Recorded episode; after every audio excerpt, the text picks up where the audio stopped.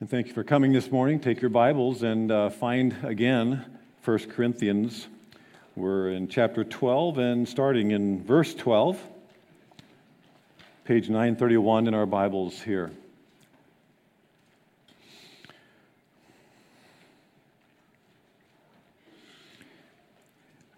Fifty years ago in 1973, the American League in baseball adopted a new rule called the designated hitter that uh, established that uh, pitchers would no longer have to swing the bat.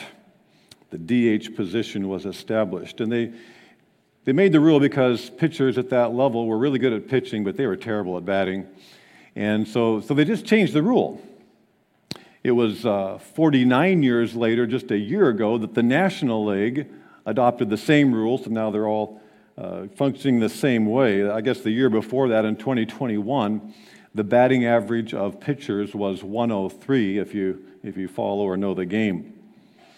And so pitchers were no longer required or forced to bat, and fans were no longer forced to watch them.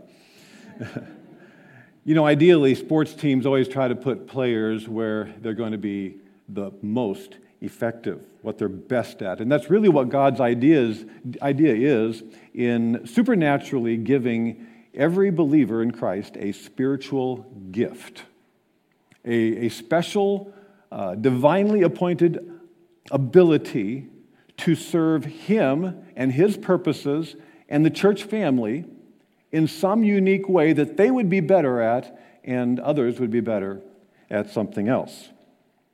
And so that's kind of the, the purpose of chapters 12 and 13 and really 14.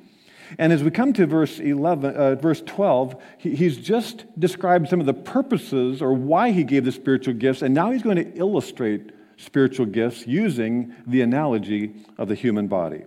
Verse 12 The body is a unit, though it is made up of many parts. And though its parts are many, they all form one body so also is Christ. It's real clear the illustration that he's seeking to make. Uh, the family of Christ, all believers, is like the human body. He's really describing what he will later in the passage, but not until verse 28, describe or use the term church. But he's using the term body of Christ as synonymous to the church.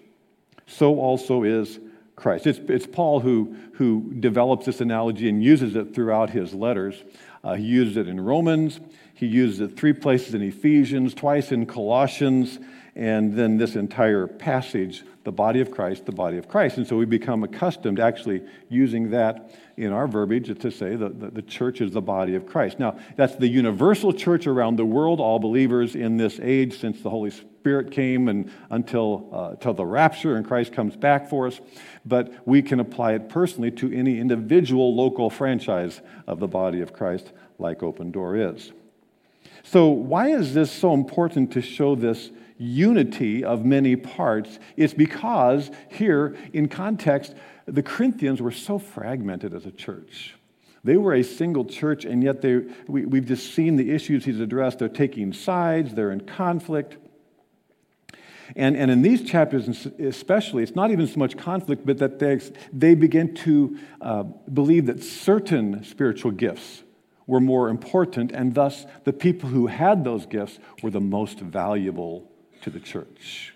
There's a sense of some being more valuable than others. It's being addressed here. I read a, uh, maybe you followed the news item this week as well. Um, in Seattle, there's a, pr- a, police officer who was allegedly caught on a body cam uh, at a scene of a pedestrian fatality. And at that scene, uh, according to reports, he jokingly referred to the deceased as a low value person. Ouch.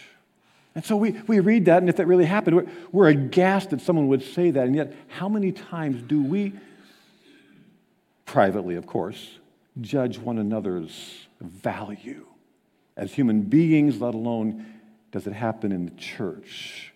And Paul's whole point is there are no low value Christians in the body of Christ. We're all essential, like every part of your body is essential to your, to your body.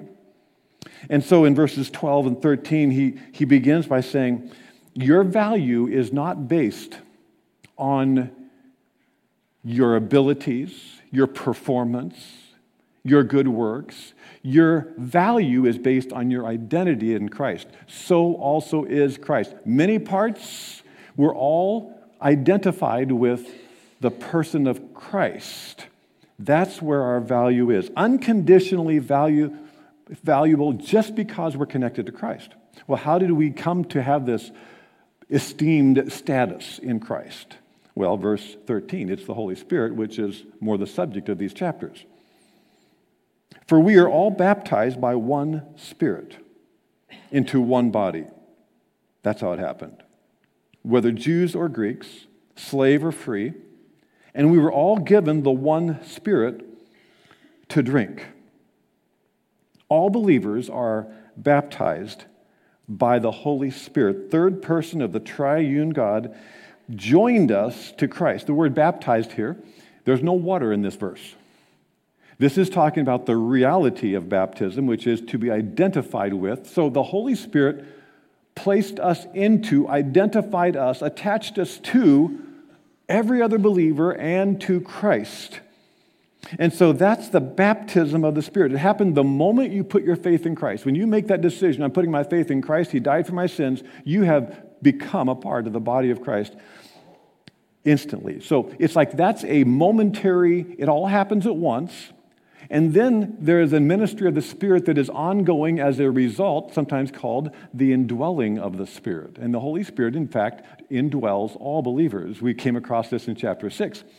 Or do you not know that your body is a temple, meaning this body is a temple of the Holy Spirit within you, whom you have from God? So what happened eh, when the Holy Spirit came at Pentecost is he began to indwell everyone as they believed. And so no longer is there a temple that we're supposed to go and worship at in, in Jerusalem. And no longer is this building a temple, but rather we, the people, are the temple in which the Holy Spirit dwells. So he baptizes us, puts us into the body, and from that moment on, he abides in us. And in fact, he, Paul told the Romans if anyone does not have the Spirit of Christ, they do not even belong to Christ. So the presence of the Holy Spirit is the, the proof, the evidence that you are actually a child of God. That's, that, that you belong in the family. So you can be confident of that. Like I said, there's no water in this verse, so what's the connection of water baptism to this baptism? Well, very simply, they are connected, and that is water baptism that we've done here or outside or wherever. Water baptism is an outward picture of this inner baptism. The baptism that happens immediately as you believe Christ invisibly, you didn't even know it, you don't necessarily feel it or anything like that. But then we are told to be baptized by water as a symbol, much like my ring is a symbol, is not my marriage, but my, the ring is a symbol of my marriage. You are baptized into Christ, and now the Spirit has done that, and He now indwells you. This really uh, brings correction to a couple of areas where, where Christians and sometimes whole churches or denominations have misunderstood something. This verse alone is, is so crucial. Some churches or denominations or people teach that you must be baptized by water in order to be saved. It's like that that completes the deal. So it's really faith in Christ plus baptism. No, you are never more saved than when the Spirit baptizes you. It's a done deal at that very moment, and water baptism is commanded to be the symbol, but you are fully saved when you are baptized by the Spirit, not by water. The other thing this corrects is that there are some who teach that the baptism of the Spirit is a second experience after you've come to faith in Christ. That it's a second experience that somehow puts you in an, an elite status. Usually, then, that group would, would also say it's accompanied by tongues, which proves that you now have the Holy Spirit. But what does it say? It says we were all baptized by one Spirit. And if the Holy Spirit was evidence of who are the best Christians, then you would hardly say that to the Corinthians. Because I mean, they are struggling with the immaturity and the carnality and the bitterness and bickering that's going on.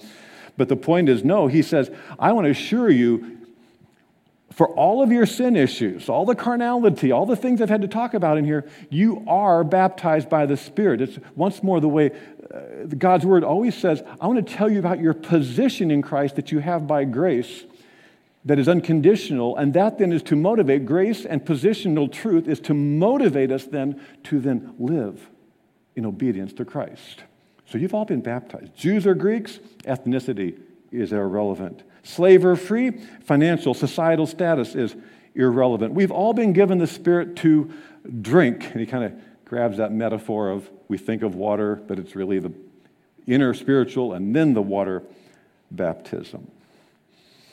So, verse 14 now the body is not made up of one part, but of many. Now he's going to develop the, the physical body illustration.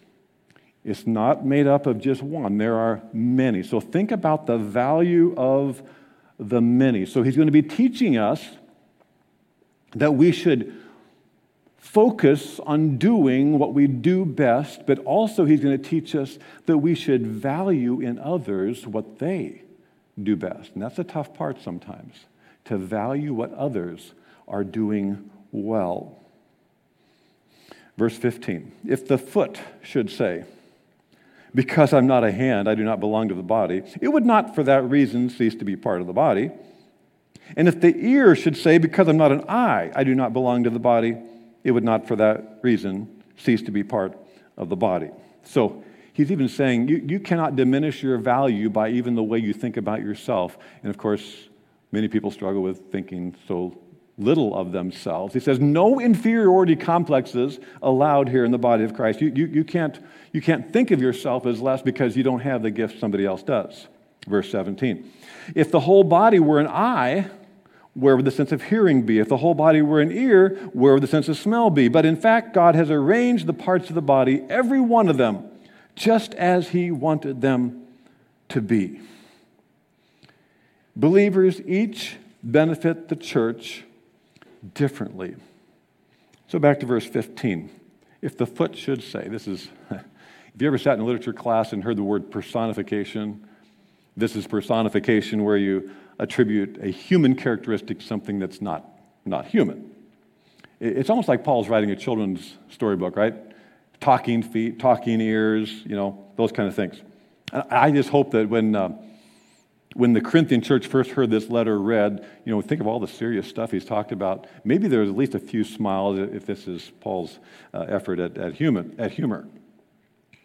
But, but what's the point? This, this first section, and this kind of, there's kind of a progression as, as he talks about the human body as an illustration. He starts with those parts of the body which are clearly, obviously seen. They are public, okay? Your eyes, your ears, your nose. Your, your, your, your hands and your feet are all visible. And we might say, well, not our feet, but, but their feet were, they wore sandals, okay? So everybody knew if you had a toe fungus or whatever. I mean, it was, it was all visible. These are visible public things. And so it seems like he's describing the public gifts. Some, some spiritual gifts are more public than others. And he could start with himself. He's an apostle. I mean, he was the spokesperson he was the guy who arrived in town and had the authority. Uh, you, you, you, need the, that public gift. Um, teaching and, and uh, leadership, shepherding, those are upfront, noticeable gifts. So, but he's actually describing that, that some people with a public gift might wish they had the public gift of another. There's a grumbling attitude in verses 15 and 16 about someone who is grumbling about what they are not. I, am not, I'm not this. I'm not Joe. I'm not Joanne, you know? Did you also notice among these public gifts that the conversations, the comparisons, are between similar kinds of public gifts?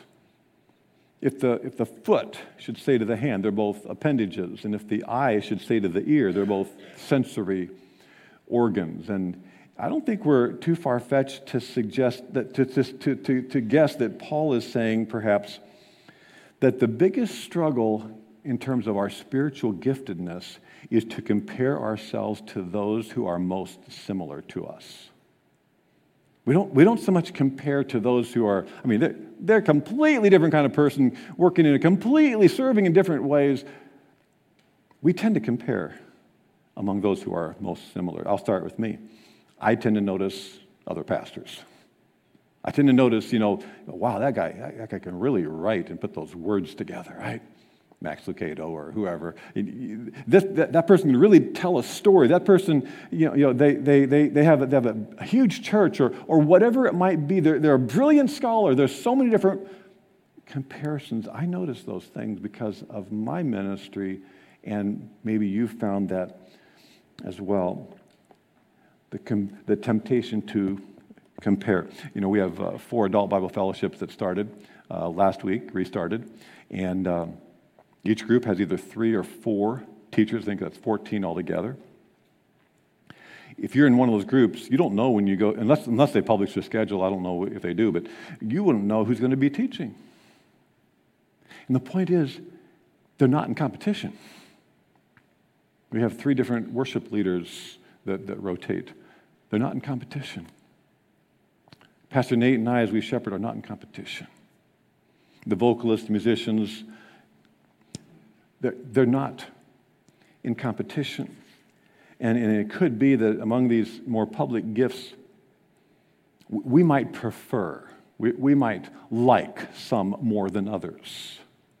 But we should rejoice and not compare. Rejoice at the gifts that God has given to our church. And then it says, if the whole body were an eye, boy, we would be missing out if we didn't have the other gifts. We need to, it changes everything. Somebody who doesn't have an eye, someone who doesn't, doesn't have hearing or something, it, it changes their whole life. And so as you think about the public gifts of the church, uh, we, we, we need them all. There's some downsides to having public gifts. If, if you've ever thought, you know, boy, I wish I could kind of be the upfront person. Some of you remember that some years ago, I had uh, two mishaps with power tools separately. Some of you remember that. On a hand, a hand is a visible thing, obviously. And so when I had these finger injuries, you know, the doctor would, would wrap my finger, and somehow he saw a reason to wrap it to about over here, it seemed like. And, uh, and then, given the fact that I have a public gift or ministry, now I got to be up here speaking on camera with my big, it's pretty hard to hide. And so that's the thing about public gifts. While you might, oh, I wish, but then your mistakes, your weaknesses, your failures are also more obvious. Verse uh, 18 God has arranged the parts of the body, every one of them, just as he wanted them to be. So, whether it's an issue of, of envy or, or, or comparison, he says, just, just don't. Because, verse 19, if they were all one part, where would the body be?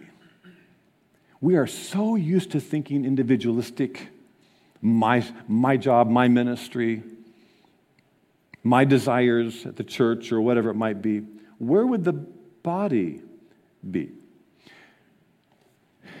If in this kind of mini series within 1 Corinthians about gifts, God begins to work in your heart about re engaging in ministry or beginning to engage or seek where are you gifted, where do you fit?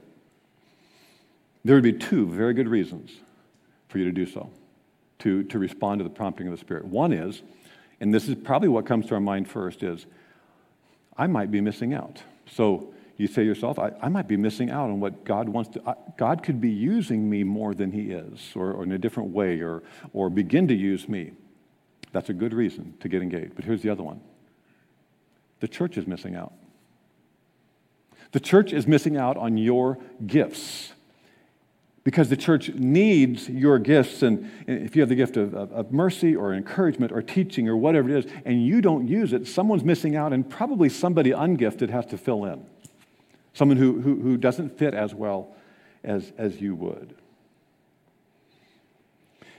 Let's come to verse uh, 21. There's a brief, different kind of comparison. Instead of similar uh, parts of the body talking to one another. It's dissimilar in verse 21. The eye cannot say to the hand, so now the eye is, is talking to the hand, I don't need you. And the head cannot say to the feet, I don't need you. So now instead of envy, it's more like superiority, like, don't really need you. But we do. The eye sees a piece of pie, but it can't, the eye can't get it. The, the mouth can't enjoy it unless the hand is going to pick it up. And that's just pretty much the way the body works, is that we are designed to work together. So don't look down on somebody else's spiritual gift or their ministry. I, we, we don't all see the church the same. We don't all, don't all value serving gifts the same. We don't all value the variety of gifts. By the way, music is not a gift, not a spiritual gift. It's, it's, a, it's, a, it's a skill that God gives. But, but there are people in, in these worship teams that, are, that are, are leadership gifted. There are some that are encouragement gifted. There are some that are uh, like, uh, like organizationally or administratively gifted. But and so some might say, well, you know, that, that ministry isn't that very important. I don't need that ministry. Hmm. Some might say that about teaching. I don't really need, I don't really need the serving. I don't need. And we are drawn to say we value every gift and the way God has put our, our church body together. And so Paul tells them, stop thinking that way. You need the people you don't think you need. Well, in verses 22 to 24, Paul shifts from these very public parts of the body that everybody sees to the parts of the body that you don't so easily see. I think he's shifting our minds to think about not only the gifts in the body that are obvious and public, but the ones that are less visible. On the contrary, verse 22, those parts of the body that seem to be weaker are indispensable. And the parts that we think are less honorable, we treat with special honor. And the parts that are unpresentable are treated with special modesty, while our presentable parts need no special treatment. So, what parts? I think there's probably two kinds of less visible body parts he's talking about. First of all, the weak parts that are indispensable, perhaps being the same as the less honorable, treating with special honor. The weak parts might refer to the internal organs. You don't see them. But even then, they, they knew that, you know, people died, they, people got cut open, so they knew that there was stuff in there. But they aren't, you know, the in, inwards parts really aren't that desirable or, or attractive. We kind of, ew, you know, we just, we don't want to see them almost, and yet they're essential, aren't they? Pro- I'm guessing that nobody woke up this morning and said, Thank you, Lord, for my liver and gallbladder, you know? Unless you've been doctoring in that area, uh, you probably aren't thinking that. And likewise, churches have impact only because there are many rarely seen but vital, the indispensable ministries. Uh, I'm going to throw out some, not, not give names, and, and uh, I've missed so many others. But for example, there's, there's, there's three, three people that get together once a quarter to do an audit of all the financial things of the church just before the congregational meeting. Want to make sure that's in order. In fact, for the money to get there, there's, there's a couple of, of people who are trusted with, with counting the money actually multiple times when it's given so that those things are done decently and in order. There's, if you get some coffee after the service, how did that coffee get there? God doesn't send the coffee angel. Uh, our angels have names. There's a, did you know there's a water transportation ministry because all this bottled water that we, we drink here, somebody has to go get it.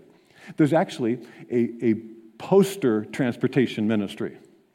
Maybe you never knew that, but, but when there's new posters here, or we change the, the service times, or we put up a chart, or whatever it is, we get that, they're printed kind of special at a place in Sheboygan, and we, we call somebody up, and they go get it, and they bring it. So I don't spend half a day doing that. It's just, there's so many ministries, and we, we could just go endlessly with that list. And so, verse uh, 23 says, The parts that we think less honorable, no big deal about that. We treat with special honor. We want to give special honor to those lesser seen ministries. Then it's even a bit different. The last part of verse 23 and the first part of verse 24. The parts that are unpresentable we treat with special modesty. Modesty implies clothes. So I think we get what they're talking. Everybody understands. It's really talking about private parts that you cover. And so some spiritual gifts are public. Some are like your innards that are less seen. And some ministries are like absolutely private private ministries. Now, here are my thoughts. At, at worst, they're a misapplication. At best, it might be what Paul meant. There are ministries that some of the most crucial ministries of the church are one on one conversations because in one on one conversations is where sometimes two friends get together and they talk about the stuff that really matters. It's going to be life changing. It's often difficult, painful kinds of things. It, it's things that you, you work through together. It, it could be a mentor and, a, and, and somebody who, who's growing, or it could be a, a shepherding, it could be a counseling type of a conversation, but they're, they're about private, intimate, painful things. They are conversations that will never see the light of day on this side of heaven, but they are essential to the church, discussing marriage or addiction or sexual failure, sin and guilt. And it seems like God is saying here, that he sees and honors those ministries. Because he says, while, while uh, God has combined the members of the body and given greater honor to the parts that lack it. Only doctors and spouses see certain parts of the body.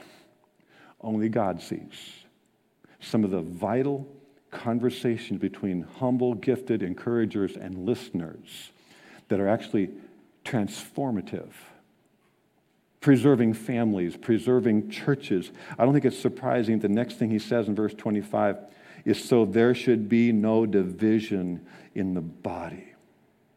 Because these personal ministries of personal counsel and exhortation, and, or maybe even confrontation, are that which can prevent a major conflict in a church or, or major upheaval and chaos and grief in a family.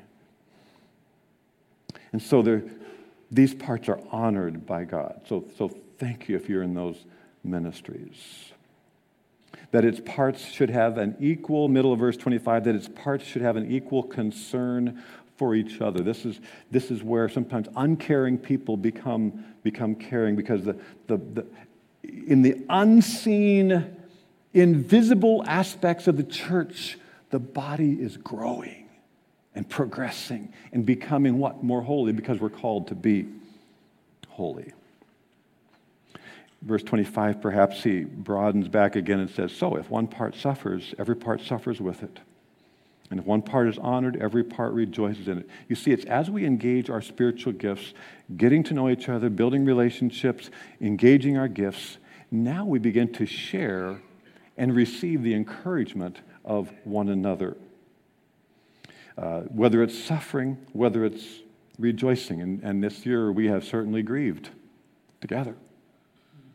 In our adult Bible fellowships, week by week, uh, each group is sharing prayer requests. So there's at least, you know, 20, 30 people that really know each other, know each other's needs.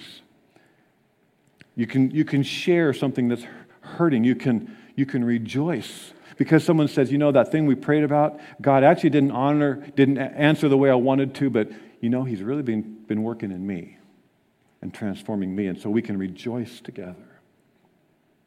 And so what we do in this room week by week is vital because we're supposed to worship together, we're supposed to hear God's word together.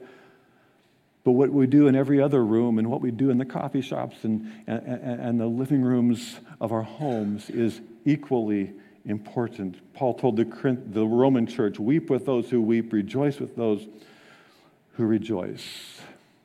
This whole illustration of the body is really talking about, kind of telling us don't just go to church, be the church.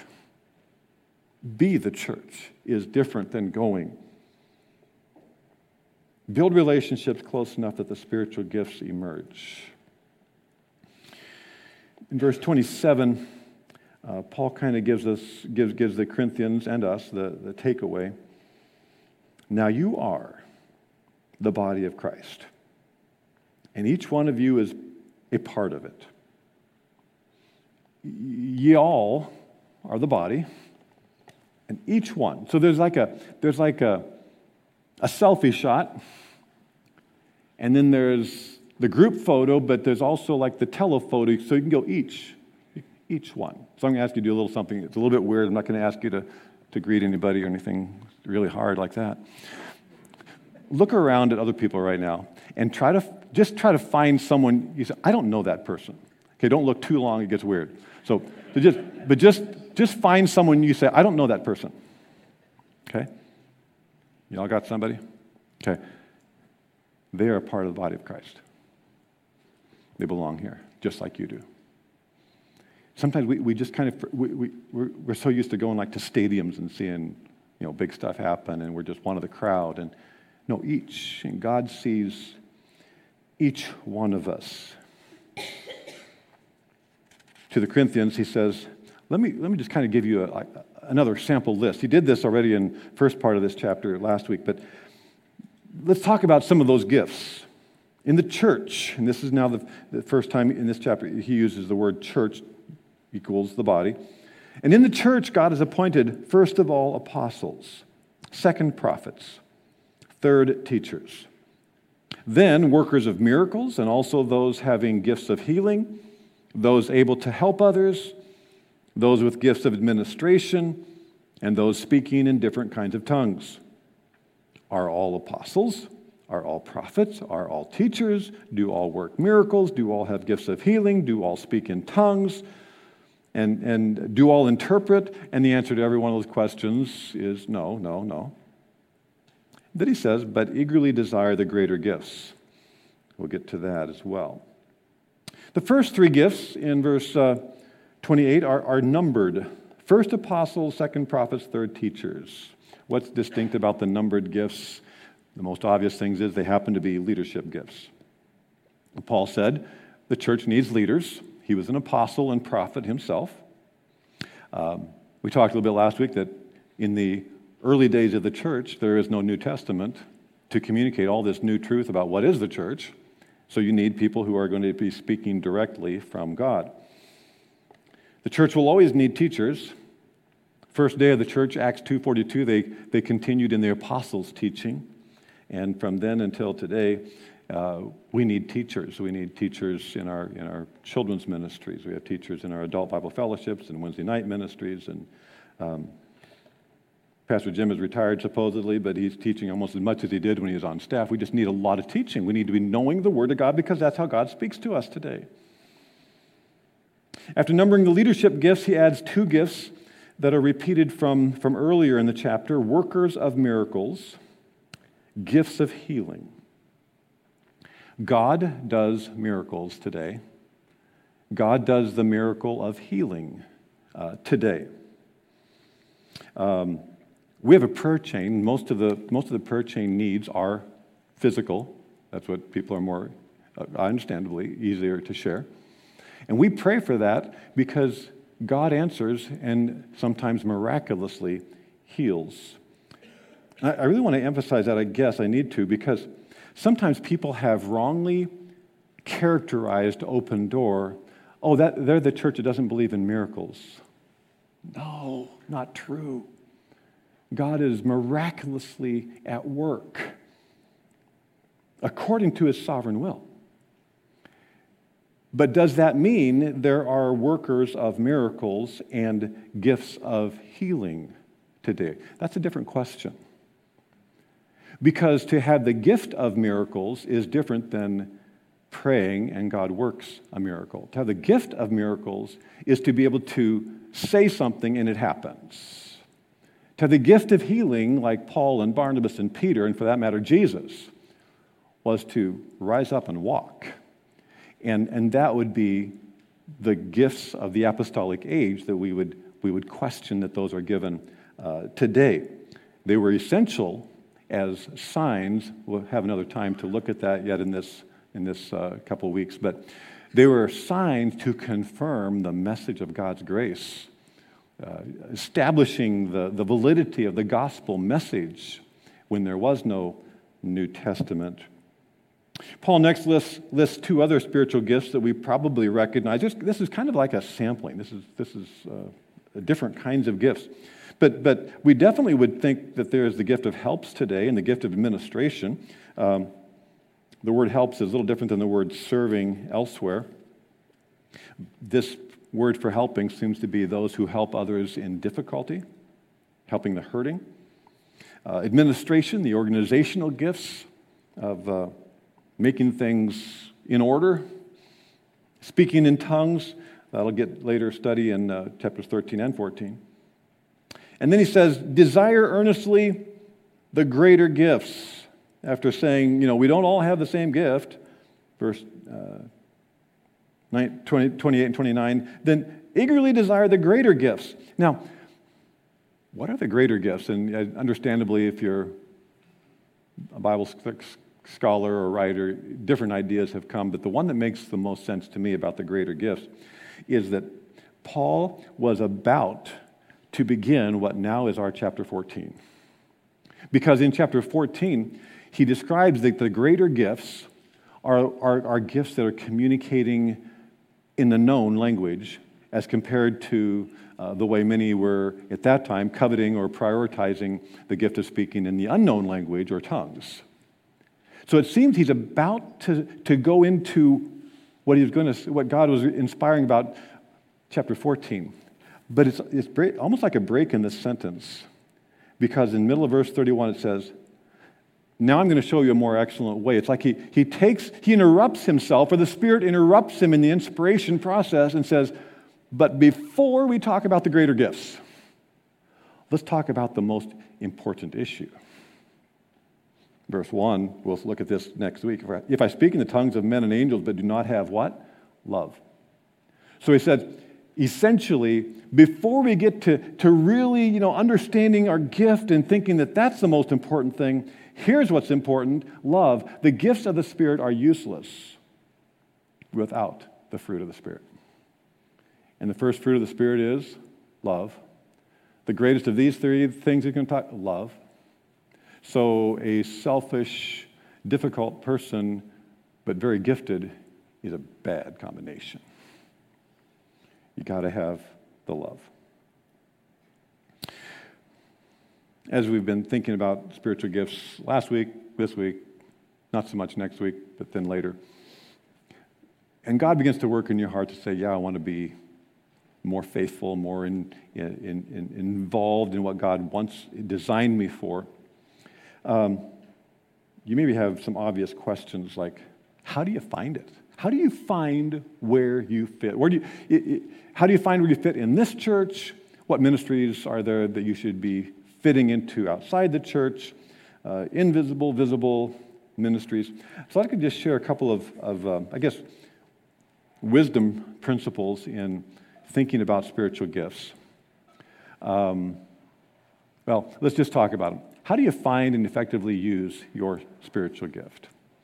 First principle would be to focus on meeting needs that you see, not on identifying or pinpointing your gift.